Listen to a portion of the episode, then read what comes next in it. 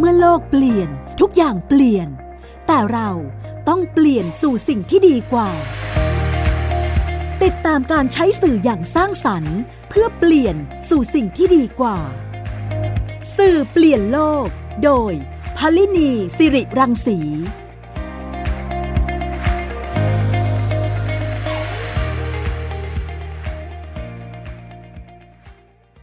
วัสดีค่ะคุณฟังคะกลับมาพบกับรายการสื่อเปลี่ยนโลกนะคะ ทางไทย PBS Podcast ค่ะ กับดิฉันพลินีสิริรังสีนะคะ รายการสื่อเปลี่ยนโลกมาพบกับคุณฟังเป็นประจำในหลากหลายช่องทางค่ะ ไม่ว่าจะเป็นเว็บไซต์ www.thaipbspodcast.com แอปพลิเคชัน Facebook หรือ Twitter นะคะ โดย คุณฟังคีย์คำว่าสื่อเปลี่ยนโลกก็จะเห็นตอนต่างๆ ที่เราพูดคุยกัน ในเรื่องราวที่เกี่ยวข้องกับการใช้สื่อที่สร้างสรรค์นะคะ ซึ่งเราเชื่อว่าจะนำไปสู่การเปลี่ยนแปลงสู่สิ่งที่ดีกว่าค่ะ ซึ่งรายการต่างๆนะคะก็จะอยู่ในหลากหลายช่องทาง คุณฟังติดตามได้ทุกที่ทุกเวลาค่ะ วันนี้จะพาคุณฝั่งไปพูดคุยกับศาสตราจารย์ ดรการจนาการจนาสุด รองประธานมูลนิธิสารสนเทศเครือข่ายไทย หรือในวงการอินเทอร์เน็ตประเทศไทยนะคะ รู้จักอาจารย์ว่าอาจารย์เนี่ยเป็นมารดาแห่งอินเทอร์เน็ตไทยนะคะ อาจารย์เป็นผู้ที่นำเข้าอินเทอร์เน็ตมาในประเทศไทยค่ะ ได้รับเกียรติจากอาจารย์นะคะมาพูดคุยในฐานะที่อาจารย์เป็นผู้บุกเบิก เรื่องของอินเทอร์เน็ตเข้ามาสู่ประเทศไทย แล้วก็ทำงานในเรื่องของการพัฒนาโครงสร้าง พัฒนาระบบเรื่องของอินเทอร์เน็ตเนี่ยมาอย่างต่อเนื่องค่ะ เราจะชวนคุณฟังไปฟังทัศนะของอาจารย์นะคะ ในฐานะที่เป็นผู้ที่สร้างอินเทอร์เน็ตในประเทศไทยขึ้นมา แล้วก็น้อยคนนักนะคะ ที่จะรู้จักแล้วก็ใช้มันในเวลานี้เนี่ย โดยเฉพาะในช่วงโควิด -19 นั้นว่าทุกเกือบทุกคนเนี่ยนะคะ ต้องมี ใช้เรื่องของออนไลน์มาในใจชีวิตประจำวันเลยทีเดียวนะคะ เพียงแต่ว่าการเข้าถึงเท่านั้นเองนะคะ ได้ใช้แต่ว่าการเข้าถึงนั้นอาจจะมากน้อยแตกต่างกันไปนะคะ โดยเฉพาะอย่างยิ่งที่เราจะเห็นได้ชัดนะในในเรื่องของการศึกษานะคะ มีเด็กๆที่อาจจะเข้าไม่ถึงเรื่องของอินเทอร์เน็ตนะคะ หรือเข้าถึงก็อาจจะไม่สมบูรณ์นะคะทำให้การเรียนการสอนนั้น ไม่มีประสิทธิภาพมากเท่าที่ควรนะคะ เรื่องของโครงสร้างพื้นฐานตรงนี้ก็เป็นเรื่องสิ่งที่จำเป็นนะคะ ว่าครอบคลุมมากน้อยแค่ไหนวันนี้ เราจะมาพูดคุยกับศาสตราจารย์ ดรการจนาการจนาสุดกันค่ะ วันนี้อาจารย์อาจารย์นี่อาจารย์อยู่ในสายกับเราแล้วนะคะ ขอต้อนรับอาจารย์เข้าสู่รายการค่ะ สวัสดีค่ะอาจารย์คะอ่าสวัสดีค่ะ ค่ะอาจารย์คะอยากให้ย้อนประวัติในครั้งที่อาจารย์ได้เอาอินเทอร์เน็ตเข้ามาในประเทศไทยค่ะ ในช่วงเวลานั้นเนี่ยกระแสของทั่วโลกในเรื่องของการใช้เทคโนโลยีตัวนี้เนี่ยเป็นยังไงคะ และอาจารย์เห็นว่าเทคโนโลยีตัวนี้เนี่ยเอาเข้ามาในประเทศไทยแล้วน่าจะเป็นประโยชน์ ตอนนั้นอาจารย์คิดเรื่องนี้อย่างไรบ้างอะคะ สมัยเมื่อ 40 กว่าปีที่แล้วนะคะ ในวงการวิทยาการคอมพิวเตอร์ทั่วโลกตื่นตัวในการที่เอาคอมพิวเตอร์ กับคอมพิวเตอร์มาคุยกัน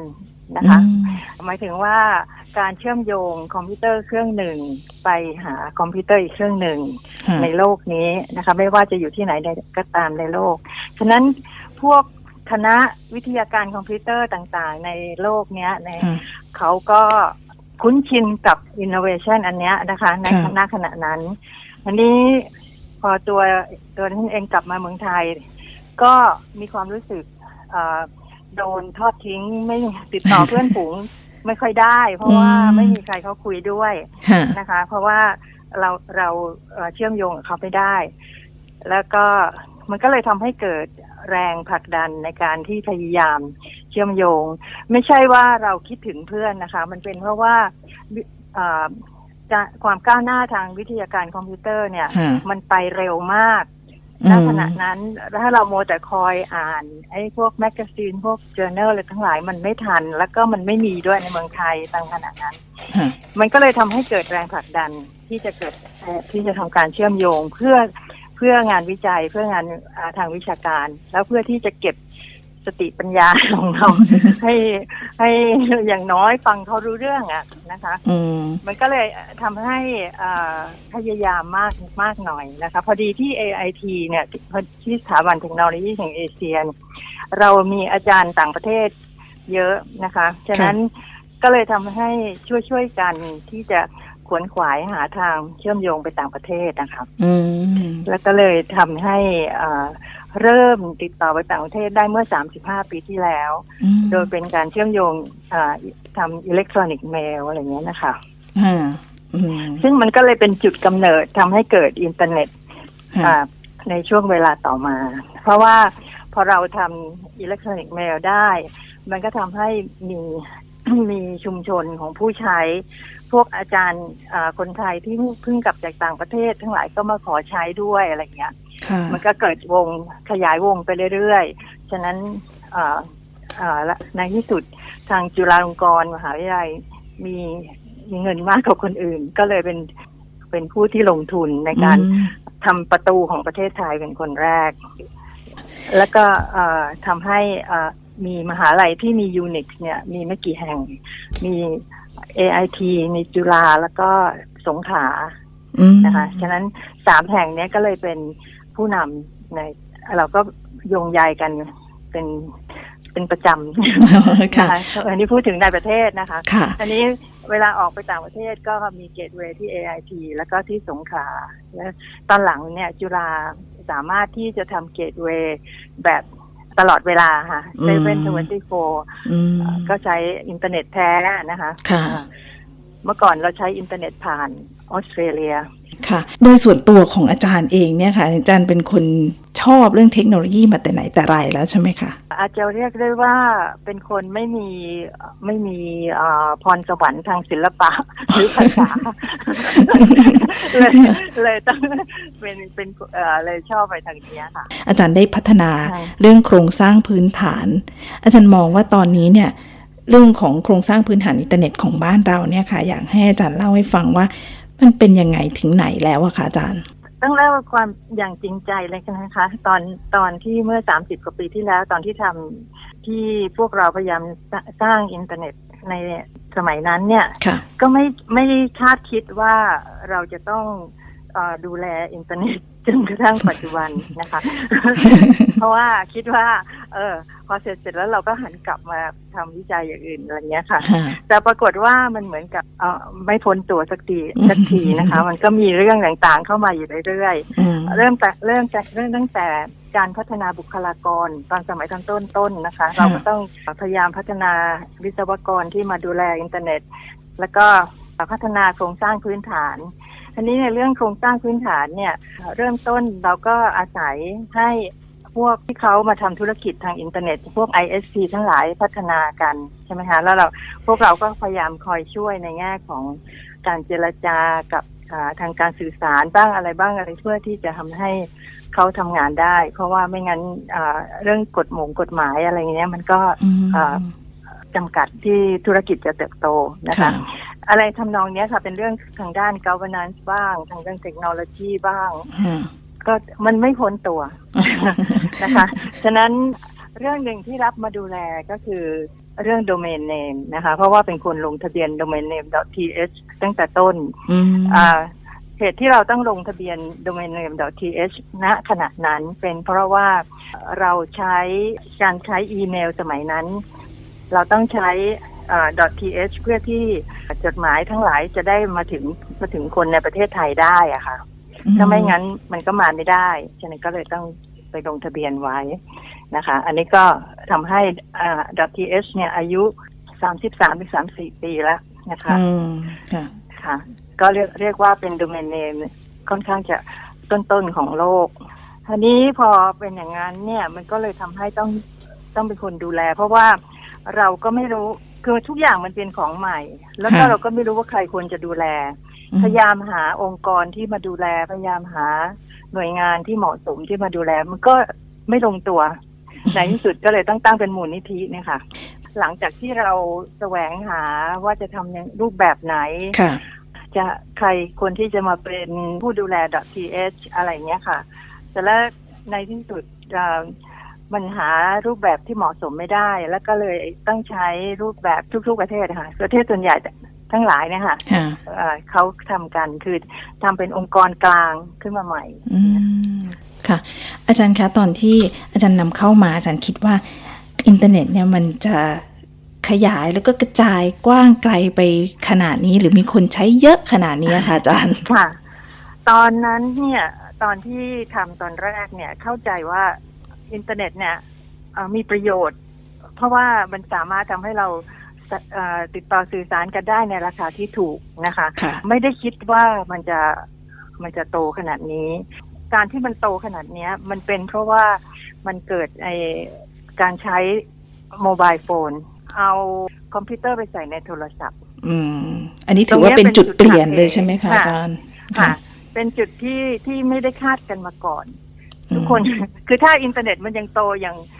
ใช้และใช้เครื่องคอมพิวเตอร์อยู่บ้านหรืออยู่ตามที่ทำงานเนี่ย มันจะไม่โตขนาดนี้นะคะฉะนั้นพอเกิดอันนี้ปุ๊บ มันก็เลยทำมันก็เลยดึงดูดให้เกิดโซเชียลเน็ตเวิร์กเกิดอะไรขึ้นมา เพราะว่าคนที่ใช้โทรศัพท์ มันมีมีจำนวนมากแล้วก็แต่ละคนก็เคลื่อนที่นะคะก็เลยโซเชียลเน็ตเวิร์กก็เลยเป็นแอปพลิเคชันที่เหมาะสมอืม ค่ะ ตอนนี้ก็แทนที่ เหมือนที่อาจารย์บอกตอนแรกว่าโอ้โหหาทางติดต่อเพื่อนไม่ได้เลย แต่ทุกวันนี้เนี่ยติดต่อกันได้ทุกวินาทีเลยนะคะเลยไม่เลยไม่ติดต่อเลยขี้เกียจค่ะ อาจารย์คะแล้วทุกวันนี้เนี่ยอย่างที่บอกค่ะว่าอะไรอะไรก็ออนไลน์ไปหมดนะคะ สถานการณ์โควิด -19 ตอนนี้เองเนี่ย ทุกคนก็อยู่บ้าน work from home ทำงานที่บ้านทำทุกอย่างที่บ้านได้หมดนะคะ สั่งอาหารอะไรต่างๆ เหล่านี้เนี่ยค่ะ ถ้าหากว่าเราไม่มีอินเทอร์เน็ตก็คงจะจะแย่กว่านี้นะคะทีนี้ในฐานะที่อาจารย์เป็นคนที่เรียกว่าทำคลอดอินเทอร์เน็ตขึ้นมาละกัน ตรงนี้เองเนี่ยอาจารย์ยังมีข้อห่วงกังวลอะไรยังไงบ้างไหมคะจะพูดว่าห่วงตอนนี้ก็คงอาจจะไม่ไม่ห่วงเนี่ยห่วงเมื่อสิบกว่าปีที่แล้วมากกว่านะคะ เมื่อช่วงนั้นเนี่ยเป็นช่วงที่ คนชนชั้นกลาง แล้วก็พวกที่มีการศึกษา มีปัญญาแห่งประเทศไทยเนี่ยเริ่มที่มาใช้อินเทอร์เน็ต แล้วก็เริ่มที่จะเชื่อข้อมูลข่าวสารที่มันอยู่บนอินเทอร์เน็ต ตอนนั้นน่ากลัวมากนะคะตอนนี้พวกคนพวกนั้นเนี่ยได้ได้รับบทเรียนบทเรียนมาพอสมควรแล้ว ก็เลยค่อยค่อยหายห่วงนะคะว่าอ่า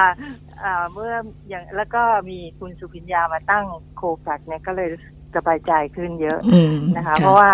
อันเนี้ยเป็นเป็นพิษของอินเทอร์เน็ตเลย เพราะว่าคน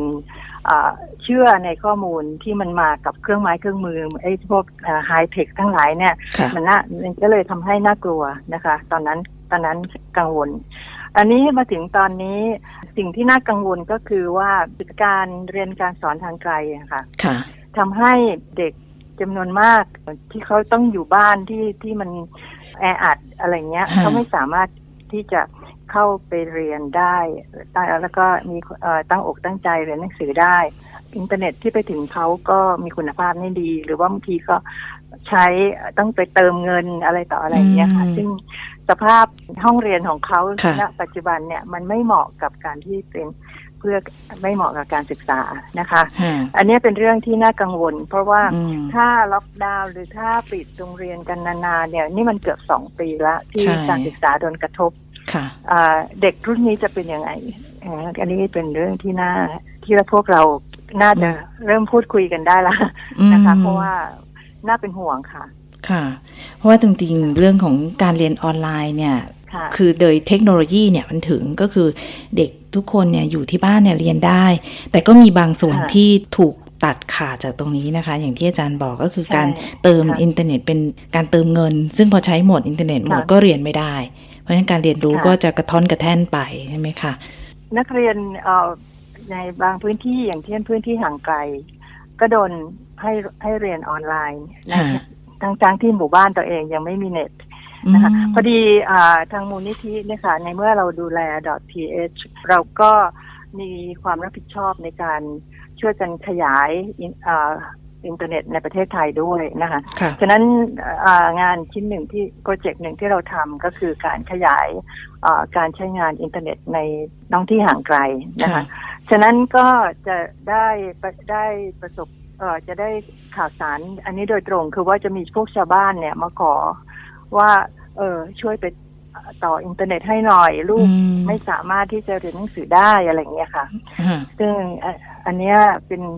สิ่งที่กำลังคิดกันอยู่ว่าจะทำยังไงดี เพราะตอนนี้เราก็ทำได้แต่ว่ามันขนาดเล็กอะค่ะ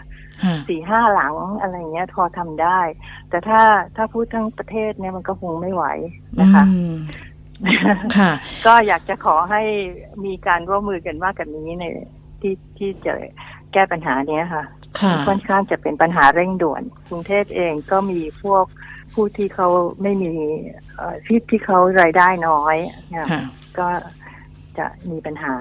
ค่ะ อืม ค่ะ อันนี้ก็คือทั้งพื้นที่ที่ห่างไกลที่ไม่มีอินเทอร์เน็ต แต่ถึงมีอินเทอร์เน็ต แต่เข้าไม่ถึง เพราะว่าเศรษฐศาสตร์ฐานะเนี่ยไม่พอที่จะเข้าถึงตรงนี้ได้นะคะ อาจารย์คะงั้นเดี๋ยวขออนุญาตพักกันสักครู่นะคะ กลับมา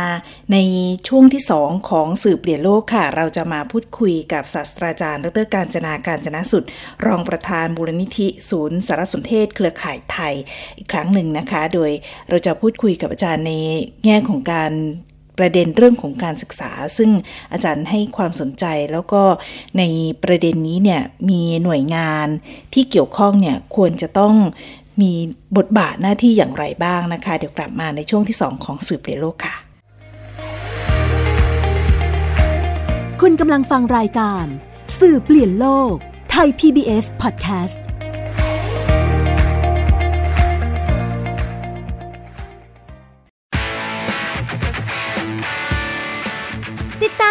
ของไทย PBS Podcast ได้ทาง www.thaipbspodcast.com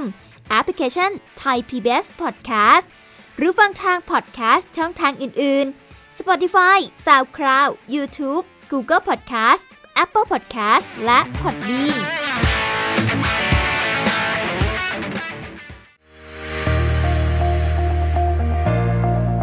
เมื่อโลกเปลี่ยนทุกอย่างเปลี่ยน แต่เรา ต้องเปลี่ยนสู่สิ่งที่ดีกว่า ติดตามการใช้สื่ออย่างสร้างสรรค์ เพื่อเปลี่ยนสู่สิ่งที่ดีกว่า สื่อเปลี่ยนโลก โดยพลินีสิริรังสี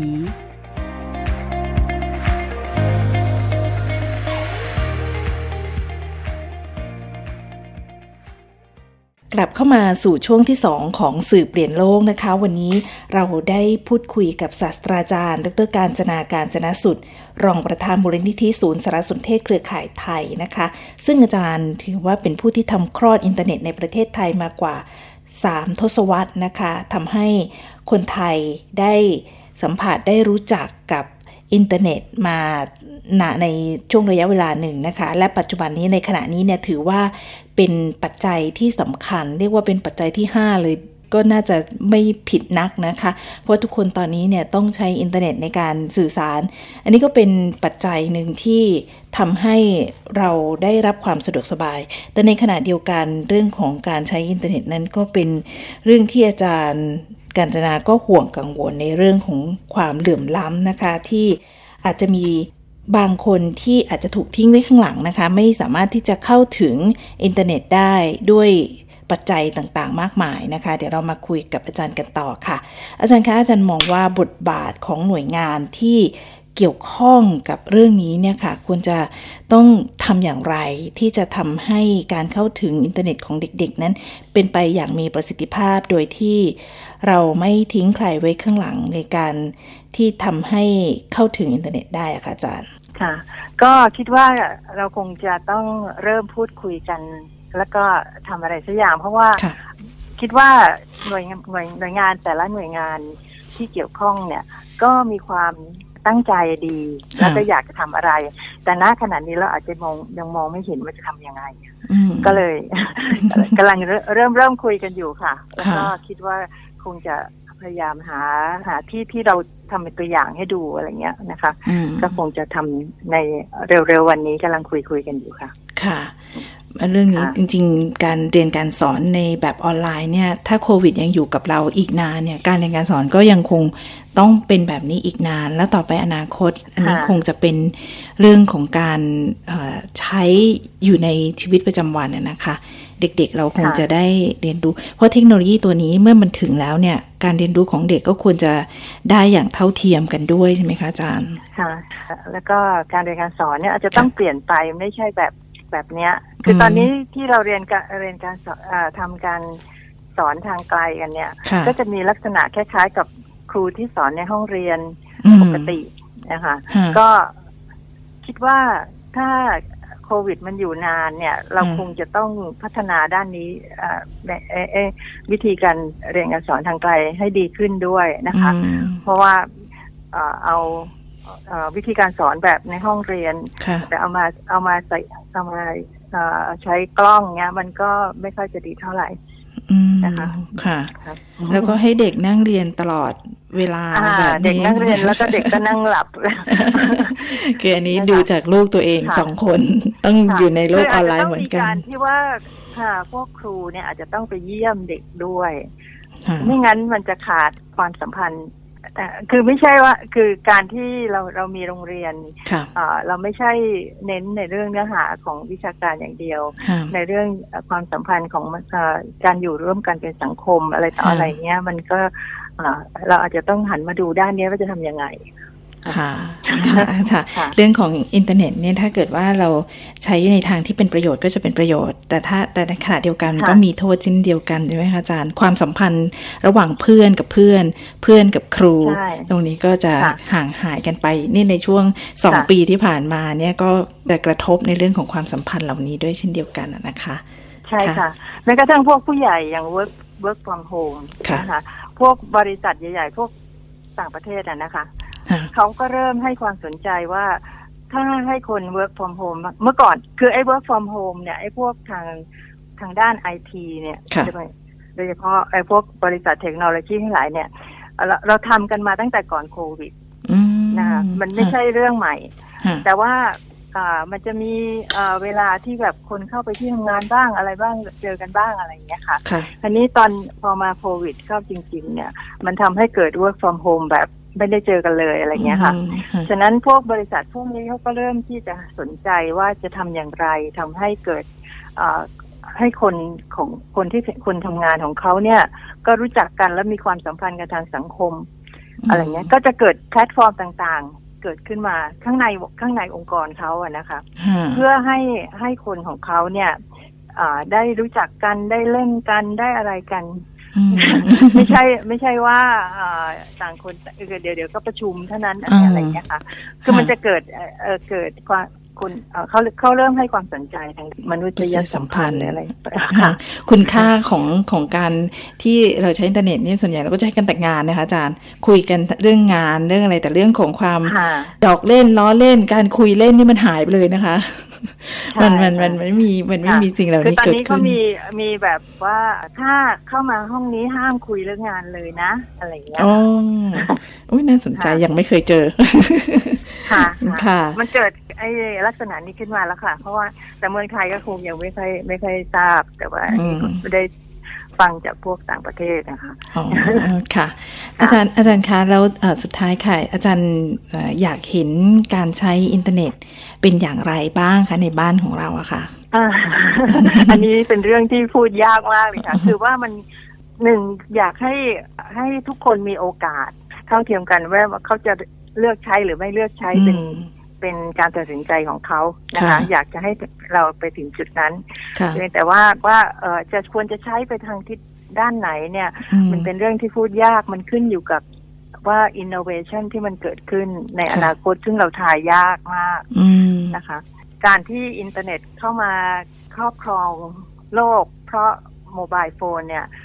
ก็เป็นสิ่งที่ไม่เคยคาดคิดมาก่อน ค่ะ แล้วเออพอมันเกิดขึ้นมาแล้ว จะเกิดอะไรต่อไป อันนี้ก็ยากที่จะเดาอีก อืมค่ะ เรื่องของเทคโนโลยีเนี่ยก็จะเปลี่ยนไปเรื่อยๆนะคะ ค่ะค่ะนี่เรียกว่าเป็นคนที่ใกล้กับอ่าพวกที่อยู่ในวงการที่มันที่ทำให้เกิดไอ้การเปลี่ยนแปลงเนี่ยค่ะมากที่สุดละนะค่ะนะเรียกว่าใกล้มาก แต่ว่าก็ต้องยอมรับว่าเดาไม่ออกอืมคือหลาย ๆ คนก็พยายามผลัก เทคโนโลยีต่างๆนะคะเนอะแต่ว่าเราก็ต้องคอยดูว่าคนไหนสำเร็จคนไหนไม่สำเร็จค่ะค่ะค่ะ ขอบพระคุณอาจารย์มากค่ะ วันนี้ที่ศาสตราจารย์ดรการจนาการจนาสุดค่ะ รองประธานมูลนิธิสารสนเทศ เครือข่ายไทยนะคะ ที่มาเล่าให้เราฟังถึงประวัติของอินเทอร์เน็ตนะคะ แล้วก็จนกระทั่งถึงณปัจจุบันนี้เนี่ยก็ยังมีหลายประเด็นที่มีข้อห่วงกังวลโดยเฉพาะอย่างยิ่งในสถานการณ์โควิดที่อาจารย์ห่วงในเรื่องของ การศึกษาของเด็กๆนะคะ การเรียนรู้ของเด็กๆ ที่ผ่านโลกออนไลน์เนี่ยนะคะ ที่จะต้องเข้าถึงแล้วก็ทุกคนต้องเท่าเทียมกันในการที่จะได้เรียนรู้ผ่านอินเทอร์เน็ตนะคะ ซึ่งเป็นสิ่งที่อาจารย์ได้วางโครงสร้างพื้นฐานเหล่านี้ไว้ค่ะ วันนี้ทางรายการสืบเรียนโลกต้องขอขอบพระคุณอาจารย์อย่างสูงนะคะ ที่ได้ให้เกียรติกับรายการแล้วก็มาพูดคุยกับรายการในวันนี้ค่ะขอบพระคุณอาจารย์ค่ะค่ะสวัสดีค่ะ สวัสดีค่ะ สำหรับวันนี้เวลาของรายการก็หมดลงแล้วค่ะ พบกันใหม่ในครั้งหน้านะคะ วันนี้ลาไปก่อนค่ะ สวัสดีค่ะ ติดตามรายการ สื่อเปลี่ยนโลก โดยพลินีสิริรังสี ได้ทางไทย PBS Podcast www.thaipbspodcast.com แอปพลิเคชัน Thai PBS Podcast และติดตามทาง Facebook กดไลค์ที่ facebook.com/thaipbspodcast